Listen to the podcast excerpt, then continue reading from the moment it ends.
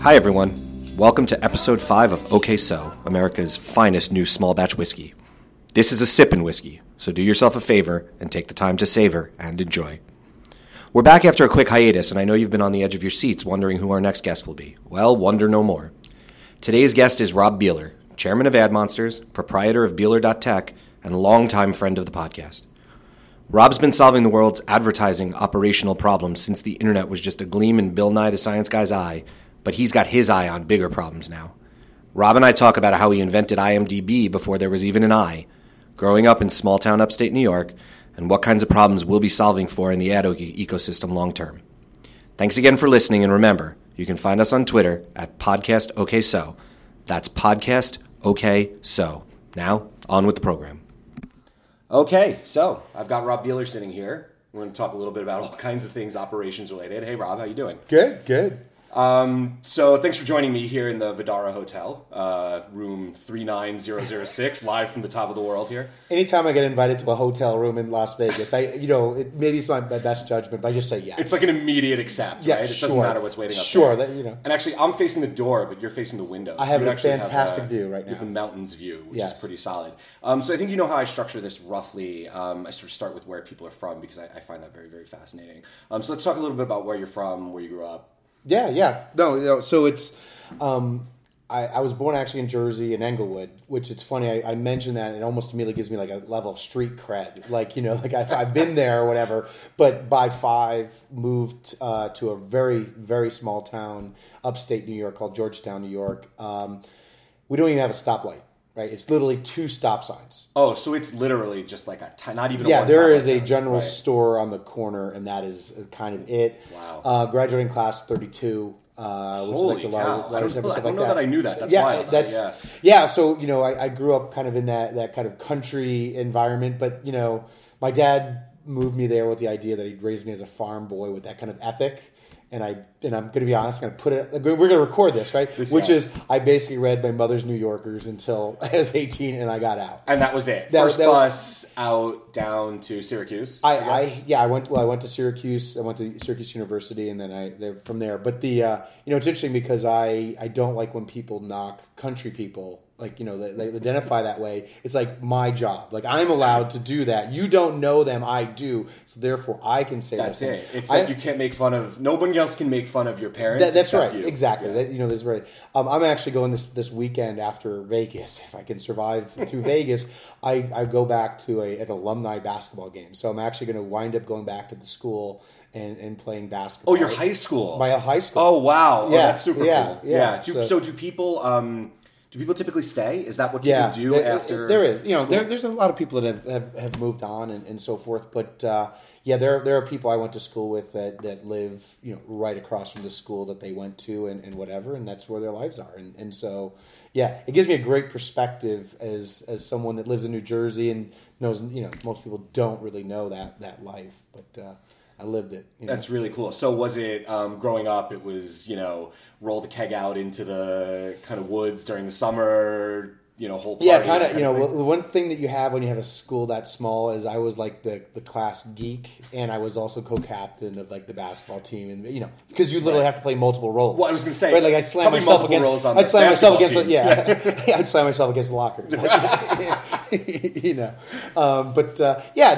was very much in that kind of throw it in the pickup truck and head off. Huh? Hunting, we got hunting. That's a day off at school. Oh, like when hunting season. Yeah, like deer hunting. You don't go to school. So this is when I was 5 years old. They sort of lifted the hunting regulations where I grew up. Okay, and they let people hunt in the mountains behind my preschool.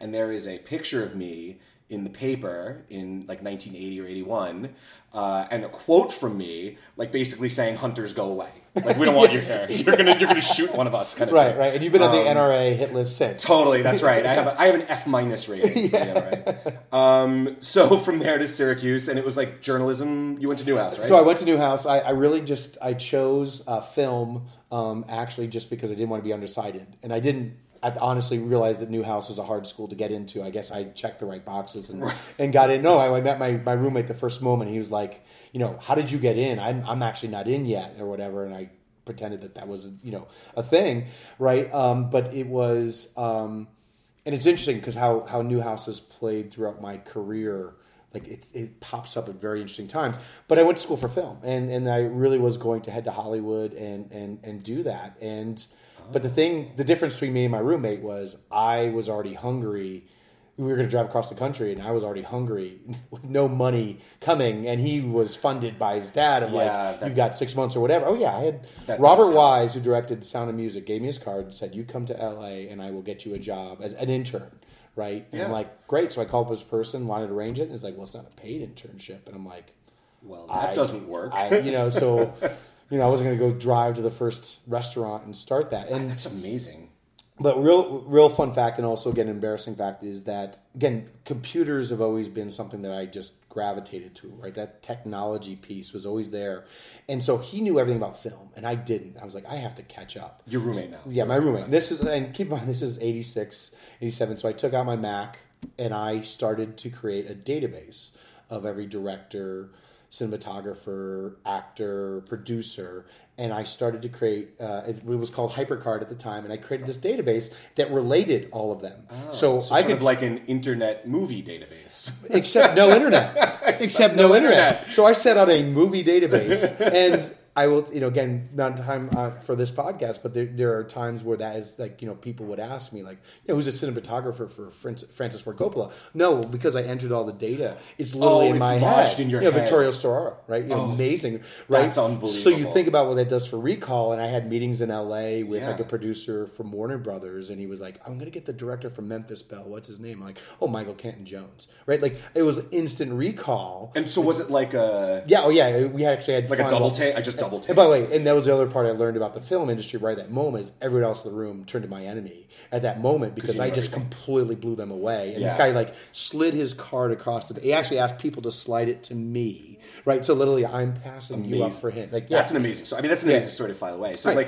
and then the internet comes along, and I'm just don't ever connect those two things. Then someone says, hey, have you ever seen the internet movie database? And I'm like, that was my $1 million Amazon idea. That could have been me. So weird related, but not quite related story. Yesterday, I was at a meeting with Disney ABC television, and I was in the room, and they had behind them just a bunch of swag on the wall, one of which was a Golden Girls thing. Mm-hmm.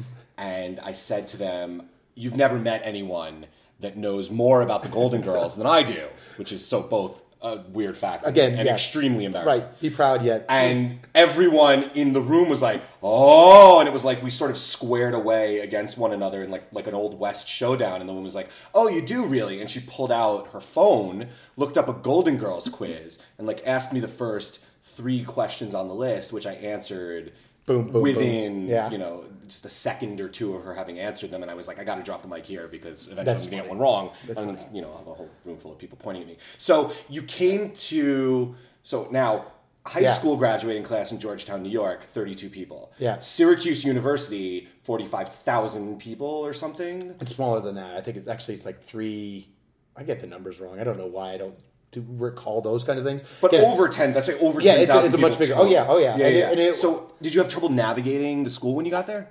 I think there's something that kids, parents and kids know today is that sometimes maturity levels aren't. You're not ready, even though the age says that you are, that you're not. And so, I look at that with my own kids as to whether they're going to be ready. I was totally not ready, right, and just did not know how to navigate. And your oldest is high school. 17. Yeah, so he's driving going to college. He's gonna be. He's gonna be okay. He's gonna be fine. But he'll learn the same lessons you learn, right? But there was a part where I feel like the first couple of years of college were kind of wasted in terms of just like not getting it. And I remember that kind of like that one class I took where you slowly went, wait a second, all these new ideas are popping in my head. I'm slowly start to organizing it and like. Shit, which had been the first class I had taken, right? Totally. So, you kind of like, but, in terms of being who I was and where I was from, what goes through your mind when you come from a high school the first guy I met, I think his name was it Yule? Yaz? I forget. He kid from the Bronx, Jewish kid from the Bronx who was like going like, hey, I've got a, my, I hope you're okay with this. Like I have an allowance to pay for condoms from my parents, right? Whatever. And I'm just sitting, he's like, let's go down to the fraternities and let's figure out which one we're going to join. Meanwhile, my dad, just take one step back. My dad gives me 20 bucks as he drops me off. He says, this has got to hold you, right, until you get a job, right? Yeah. I walk in the dormitory, and they go like, so here's your key, $20 deposit, right? So I literally, here this guy is like going like, let's go, let's figure out which fraternity we're going to go to and whatever. And I'm like, I am so out of my element here, you know, or whatever. And again, navigating what you know as Beeler, right, started... There's a part of having to learn to go like, you know, what my skill is, right? Yeah, so I mean, I guess that's a good segue into the notion of operations, right? Like operationally, you had to figure out how to kind of operationalize your life, right? Yeah. I mean, coming from that, so it was literally you handed your last $20 over for the key deposit. You had to go find a job. This guy's condom allowance was probably 4X. Yeah, exactly. You just handed over in your key deposit. Right. And now you've got to operationalize your whole life. How do I work? How do I... go to school? How do I fit in the social stuff that I want to do? How do I do all of that? And we'll go high level, then we'll come back into more of the stuff. But you know, there's the one thing that I have definitely learned of what makes people interesting, and then what makes you interesting to them is the mix, right? It's like the fact that again I've got that background, all those particular pieces. So again, my perspective is mine and unique, and therefore has value, and my skill set is unique, right? And so. That's a very much what operations, I think, does. I think people who find their way into operations, right, a lot of them usually are like, I really don't want to do sales, right? And you get that, you're 100% right. And so they're like, they're not programmers either. They're kind of in this middle ground, right? Well, that means you're on the island of misfit toys, but what you do as value is you start to fill the gaps, right? They have like that, it's just the get shit done gene. Yeah, yeah, it's problem solving. You just sit there and you go like, okay, all these things are on my desk right now. I want them to go away, right? I never sit there and go like, ooh, I want to. No, it's like I want this to go away because I don't know the next storm coming. So I want to do this effectively. I'm actually really bad from an operations perspective doing the same thing over and over again. Mm-hmm. I am always the minute I do something once, I almost like I never want to do that again. So I want to do it better, and then it's that leads to. Well, how do I can I go upstream so the stuff I'm getting is better? Can I get them to understand that or whatever? So then I was very early in my career starting to work with sales and with management to say, I don't want to do this. So I'm going to help you do your job so that I can just continually automate / delegate and just keep moving on so that the problems we're solving are bigger, higher level issues, and operations has done that over time. I mean, we've seen that, right? Yeah. From order takers to now, you know. Again, I always think that there's the CEOs are listening to all this fancy stuff we're talking blockchain or whatever, and they're whispering to someone, going like, "So we need that, right?" You know, well, you know, it's not only that the EVP or SVP of revenue operations is at the table; it's that there is. An EVP or SVP of revenue operations, right? And the people that actually operationalize the business don't report directly into sales. And there are plenty of companies that still don't give operations the voice that they need, but you know that's a tactical disadvantage. Right? That is completely where they, you know, if they were going to look at themselves after they failed, they're going to realize that they did not organize properly on that. Yeah, right? I completely agree. And so now you're holding a degree from Syracuse University in film. How'd you get to Advance Local, which is where I sort of knew you. That's where we kind of met, something like that. Yeah. I mean, you know, it's interesting. So I wound up working at an ad agency in Syracuse, and then I just got tired of Syracuse winters. You know, again, I'm proud of them, and yet I was firing resumes as far south. I mean, I almost took a job in Birmingham, Alabama, sight unseen. And they were like, we're not going to fly you down for the interview. I still was like thinking maybe I'll just take it, you know, just to see, right? Right. And I got as far as New Jersey. I was actually a Newhouse connection that I somehow found, and they got me a job. Which, by the way, this is the appropriate point to mention. I think that you know Syracuse alumni in media is just like a super strong network.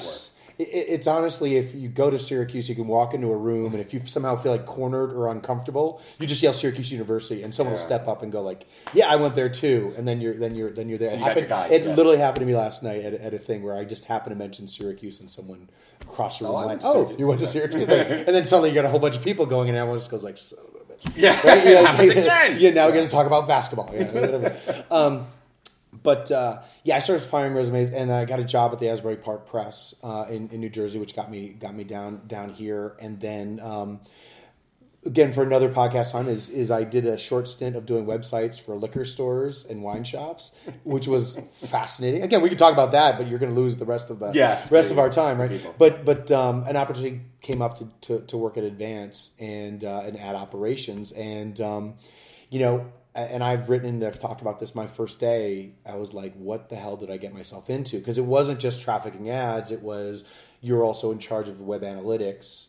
Right, we print all of our numbers and put them into a binder, right? You know, because that's important on a weekly basis. Yeah. And there's this idea for a revenue report and sales report that we want you to build. And again, I just realized, and my assistant quit the first day, so I was a one-person show doing all this stuff. And I'm like, instead of quitting, the idea was I'm just going to make this job better and just keep moving it up, and that's.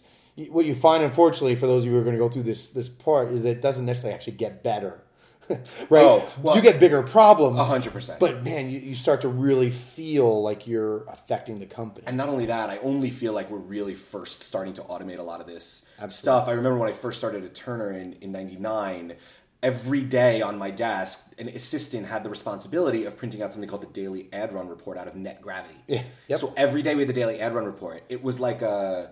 and I'm holding my fingers about an inch apart, like an inch thick piece of like set of papers that just showed what everything delivered, whether it was on pace or not. We must have killed 400 million trees in the process of printing this thing out.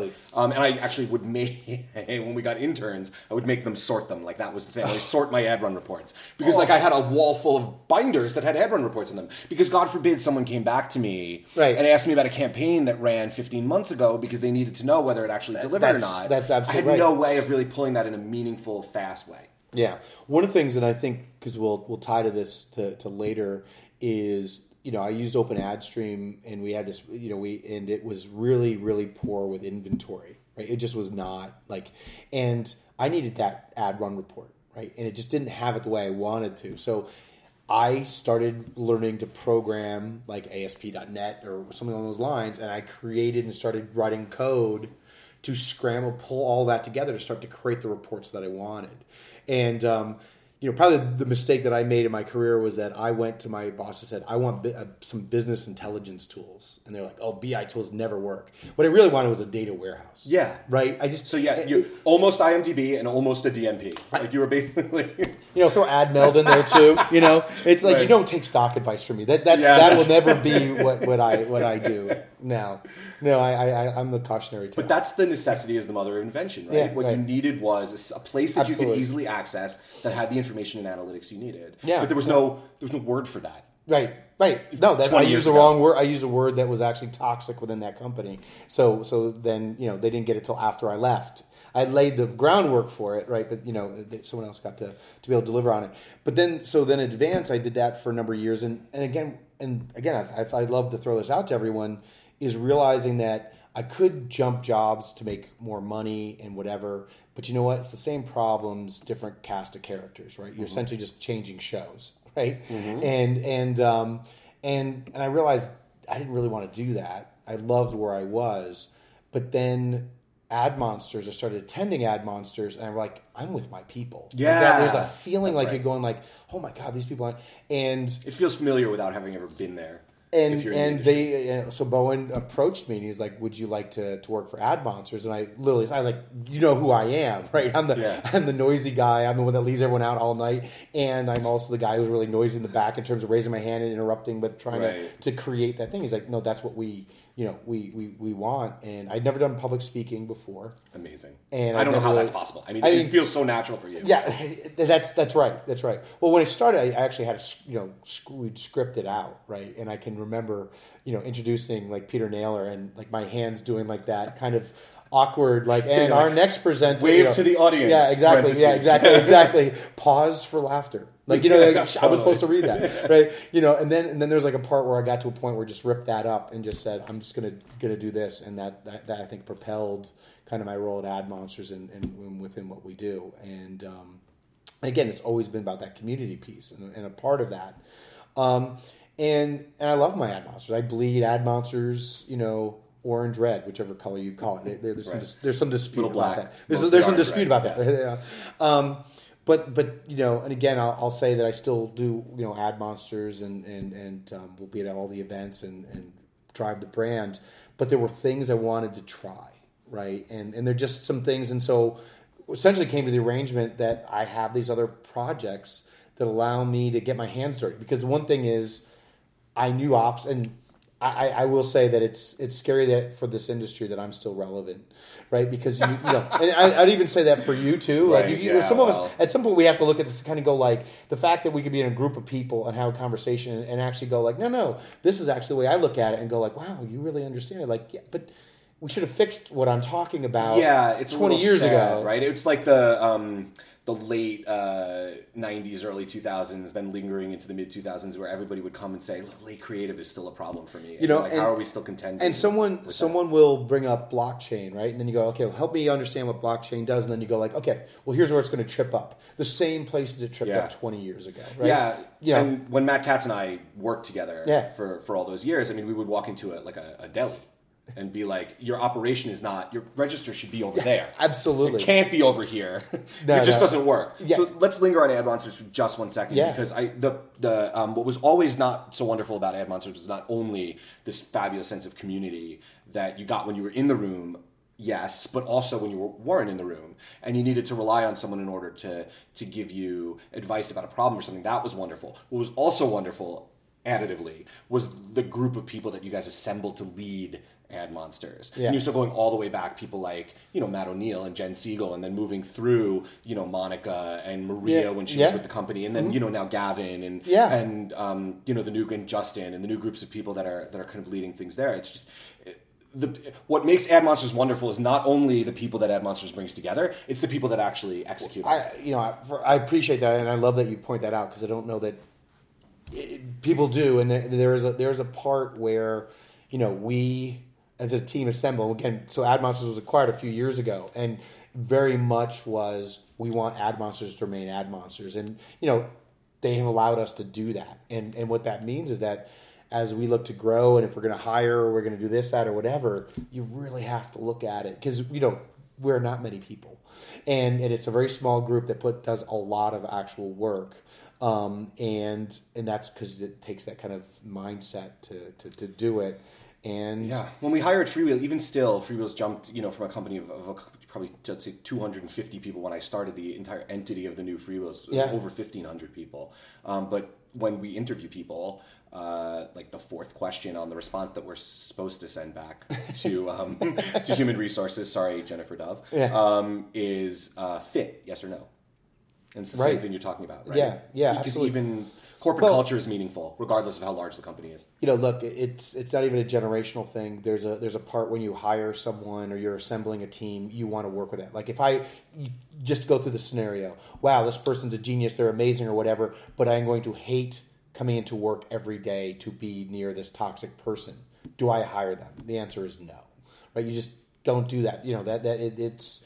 That particular piece is more important than than expertise, right? And so, you know, that's the part, again, gets back to pulling all the stuff that is you together and telling that story, so someone can actually get that fit, right? So if you're interviewing, right, you got to give some of that personality out. And if you don't have a personality, go get one, right? Do interesting stuff. Right. I got a 17-year-old, right? And I'm sitting there going like, what's your college application going to look like? Right, that you're amazing at computer games. That is not going to, you know. Like, by the way, 100,000 other people like you. Yes, exactly. That is, you know, that one's not going to differentiate. Right. I mean, you know, whatever your diamond level is, you know, there's a, you know, whatever. Yeah. So whatever so that's is. You know, that's kind of how I look at that. But, and then so. You know, still with AdMonsters, great run at AdMonsters, but ultimately there was this sort of itch to say, I have all of these, to the point of, I thought of IMDb, and I thought of the notion of a DMP. I have a lot of thoughts. You funneled into Beeler.tech. So Beeler.tech, right? So I'm doing AdMonsters, that's primary. I do Research 614 group. They also have a brand safety summit, so which again it allows me to approach conversations in a different way. You know, and then again I'm just like looking at all of these. Again, I'm operationalize how we as an industry work and talk. You and I are at CES right now, And the worst thing that we could have done is actually go to CES, right? It is not a place for ad operations people, but everything around it is, because it's a feeding frenzy. The sharks are here, so you've got the brand people are coming to see what's cool. So that means the agency people are going to come, which means the publishers are going to come, which means all the ad tech companies are going to come, and we spend a lot of time bouncing between Aria and Cosmo. And on this podcast, when you hear that little buzz, that means that's the time I've got to go and start to head towards back to the Aria, right? Yeah. Back to the Aria, right? But there's a part where I look at, and I apply this to all of it, of just going like the ROI of how to connect people to information. If you talk to everyone, it's all about educating. If they understood my product, or they understood viewability, or actually understood broadcast, right? I mean, I know you have these conversations and you go like, if I could only just get people to understand this, then they can do X, right? So and you scratch go like, at that for a little bit. Is that, do you think... Like a linguistics? Is that a communication problem? Or is that people are just not thinking sort of strategically, holistically, broadly, connectively enough? I think when you get to a little bit of the operations level, I think 50% of your time in ad operations is putting out fires. 50% is really kind of the day-to-day, like what you were supposed to, and 50% is strategic, right? The math isn't right, but it's correct, right? And so I think that there's very little time people actually have to sit back and actually digest something. And I also think that you look at it and you go, there's so many flashy things that you can do, and you go like, wow, that'd be amazing. Thank you, company X, for adding a new blockchain SSP exchange that does and facilitates conversations at direct level with this and with brands. Oh, MarTech and blockchain again. Those things you go like, how do I even process that, right? And there's a part of getting the right people in the room, talking to your peers, creating that network, and then when it's time to ask that question. I think that's one thing that always somewhat frustrates me about events, but what I love about AdMonsters is I meet someone who's working on a DMP or a data question, and I listen to them and I go like, I'm not there. And 3 months later, I'm there. Mm-hmm. And I know who to talk to. Yeah. And the fact is that the complexity of the market is still such that no one's really competing against each other. Right. I mean, I'm sure the Washington Post, New York Times, they like probably want to go like, damn it, they got more of that budget than I did. Right. But honestly, we're all fighting. Well, again, I don't even want to say the word, but you know what I'm talking about. Like the other platforms that own the space, and the rest of us are going for scraps. And the fact is that we actually all have to get together and figure this stuff out. And that's not just standards. That's just operating. Yeah, so in your, I guess if I can distill it down, is you're thinking is the connectivity, sort of that level of connectivity and communication sort of sets the stage for the bigger holistic, how do we work together thinking question. And so, again, applying that again, and just to give them these ideas and sounding off, and then we'll be done, and then I won't get, I'll be setting myself up here, right? But like, I go to other people's events, right? And I will hear something, but not enough for me to get that takeaway, right? And by the way, that could apply to anything, right? But there's also, we publish and talk about ourselves so much that it's very dense. If someone were brand new to header bidding, what's the first thing they should read, right? And part of that is it's like, how do you create that? And that was one of the things I've always wanted to try to do, is sit there and start to string it together and go like, well, I'm not the guy who's going to write everything about viewability. But I would say, start here, do this, do that, or whatever, and jump in that journey where it's time. And it's always sort of been morning 3 at AdMonsters, right? Like, here's our 9 subjects, and here's some starting thoughts, and you guys all get together and then present it out. And I'll just throw out the secret sauce of that is that you can't start that. Like, you can't start that on day one. Everyone always asks, why can't we just do breakouts or whatever? And you go like, you're not ready. Yes, you actually... Young squire, you're not ready. Monday morning, you're like, okay, let's all get into groups, talk about what you want to talk about. Well, you haven't even figured out what your agenda is. By that last day, you're like, I only have X number of hours left. 100%. I'm gonna milk it for everything I can. Yeah. So I know we're sort of running short on time here. So I'll take sort of steal 5 more minutes from you. Yeah, we can walk over to the Aria together because I gotta go that way too. Run, little jog, run. But yeah, totally. So here we are. Just calendar just flipped, 2018, 2020, and I'm not sure how this happened, but 2020 is 2 years away. So if you were sitting down at this conference in 2 years, what do you think the things, forget that people are going to be talking about, because I think people sort of always talk about the same things, but what are the two or three things that maybe you think will interest you in 2 years still, or again, or... Yeah, I mean, at the end of the day, I am on the... I'm about the internet being the internet. And I really worry about that, you know. And it's not just even net neutrality or whatever, but it's obviously, we've definitely seen, and we've taken this turn. It's very clear, right, that there's so much noise and misinformation and all that kind of stuff that really concerns me. And I think, unfortunately, the economic models as they are, is we're not going to hear as many voices in the future if we don't figure some of this out. I still think, you know. I also am not a fan of ads. Like, ooh, I can't wait to see more ads. Yeah. But at the same time, if I realize the internet without ads, what that looks like. $600 a month. Yeah, it just, it's unusable. Somehow... Right. But, there's a sort of the yeah, go ahead. Misinformation piece, I think, right, concerning as a person who's in this industry that wants to make sure it succeeds, but also concerning as a parent, right? Yeah, absolutely. Well, and again, you're seeing this more in the last couple of weeks about kind of the addiction to devices and whatever. And again, I've seen that with my kids, and I do what I can to parent around it while I'm also checking my phone. That's right. Hard they're we have. Now you're getting me really like bigger thoughts, but there's a part where we've kind of hacked ourselves, right? We've got ourselves and gone like, it used to be drugs. It turned out to be TV is a really good opiate, the opiate of the masses, right now or whatever. And now it's your phone, and you just sit there and you look at this trend and you just go like, what is life going to look like if all the value we have as people is just to consume. Well, right? I mean, and, right? And not to get too intellectual, but I mean, look, the medium is the message, right? Yeah. Like, I mean, and in such a... So, like, just using that McLuhan, that omnipresent McLuhan quote, to think about how algorithms and AI steering you in a certain direction, pushing its message and its priorities. I mean, like...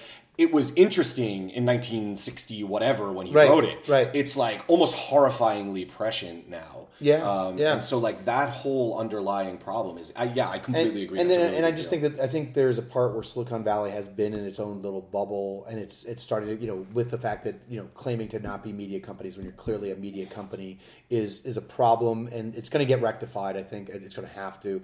But I also think that there's this idea of like, hey, let's imagine a world with self-driving cars and all these kind of things. And I am always about the progress. I love the tech and I love the things there or whatever. But going all the way back to where I grew up in Georgetown, where I know truck drivers, right? And that's their livelihood. And I'm sorry, like, I don't think of like putting them out of jobs is great. I just think that that's, there is something about, like, because you hear like the Elon Musks of the world talking about this idea of us all just having basically a salary for being alive and consuming, and going like, that's horrible. Yeah, that's absolutely horrible. It doesn't sound like a terribly fulfilling life. I mean, I think what ultimately people miss with something like that is that, there's a set of people that do a task now, and then there's a task that can be automated. Right. And they think about how to automate the task, but they don't think about what to do with the people. 100%. That's 100% because they're solving an engineering issue and they're not thinking about that. Yeah, I mean, look at the coal. I mean, look at coal. Yeah. I think coal is a perfect example. Everyone who works in coal could 100% have been retrained to work in renewable energy if the coal companies had shifted to renewable energy. But instead, renewable energy companies popped up. People held on to an old thing. Those jobs are going away, and now people are annoyed. Right. But it's not because of anything other than the people who were solving for the problem misunderstood what the actual problem would be. Yes. Yeah. Well, and again, you're talking to the guy again who didn't predict IMDb, whatever. So it's very hard for me to say like, well, this is how it's all going to turn out or whatever. I think one other thing I'll just throw in as kind of a last point that I'm really fascinated with in the operations space is you going through the ranks, me going through the ranks. Is you could see that if we stayed at those companies and where we were going, we could potentially be CROs. SVP, we could eventually be the president of those companies. Like having an operations background and way that media works leads that to think that is a really good future role. The thing that gets me right now is that the people that are coming in are programmatic, some of them are very short-sighted. I'm not saying it's them. I'm saying that their role is their role. They are stockbrokers, right? They are literally, you know, they don't look at the website anymore. They look at their spreadsheets. They look at the, you know, and whatever, and they're going like, how do we arbitrage? How do we do this? How do we do that? And just looking at those numbers. And I think that there's a part there that like, I would love to see more opportunity to show them that other side of media that I think would add more value to what they do. And at the same time, I think that the direct side, right, you know, it's interesting. I'm going to give Ben Neen like complete credit for this. I'm actually going to be speaking at Programmatic I.O. In San Francisco in April. There you go. There's a plug. Everybody there's the plug. Programmatic I.O. But he gave me one of the things that I'm going to use, which is it's not Excel now, it's Python, right? It's literally like if you're doing Excel really well, that's a commodity. Yeah. It's actually being able to pull this stuff apart and put it together. But to me, that's not what I would have. That's not operations necessarily either to me. No, but there's a part there that like I think you make a really just like a really very smart point there, which is everything is art and everything is also science. Yeah, absolutely. And if you skew too heavily one way, you're missing a very, very large part of the picture. Right? I mean, I would argue in general, but certainly in this space. Well, you know, I love to say this about blockchain. I said I thank the blockchain community for bringing such heavy concept to an industry built with liberal arts degrees. Right? Like, you know, it's like literally like where if you have a liberal arts degree, where are you going to wind up? You're going to wind up in media, and then someone's going to sit there and say, "Well, let me explain what a nonce is." You know, what do you? You're like, "What is this?" Yeah. So there's what distributed databases. But again, we're in the space of advertising, and I know you have the same issue I have, where you sometimes meet someone on the creative side, and you're like, somehow we're in the same industry. Yeah, I know, and you're like, you couldn't be more different. They're looking at the colors of the ad. I'm looking to see whether half of it's viewable, right? Like that is so not like that's totally. So we're neither of us is living our perfect life. Absolutely, we're both miserable. Right? Yeah, totally. So, all right, why don't we call it there? I know we have to get going, but we need to have a part 2 of this. This was amazing. So thank you for the time. Yeah, absolutely. In Vegas, especially. Absolutely. All right. Okay, so that's all for today. Thanks again to Rob Beeler for taking the time out of his schedule in Vegas. We're on Twitter at PodcastOKSo if you want to try to lift us from double-digit followers. Otherwise, we'll be back in a few weeks with an all-new episode. Till then.